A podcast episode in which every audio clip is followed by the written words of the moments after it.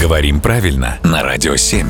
Володя, доброе утро. Доброе утро. У меня в голове давно уже было такое звонкое слово, звонко оно звучало, бряцание. Только совсем недавно узнал, что оно на самом деле брицание. Да, м, именно так. А здесь, э, конечно, я знаю, что нас сбивает.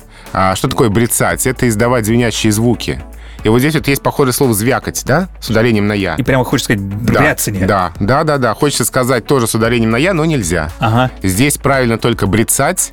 Там, не знаю, сабли брицали, или можно брицать шпорами, или брицать оружием. Вот это устойчивое выражение, значение «грозить войной». И, соответственно, действие «брицание». Вот именно так. Спасибо, Володя.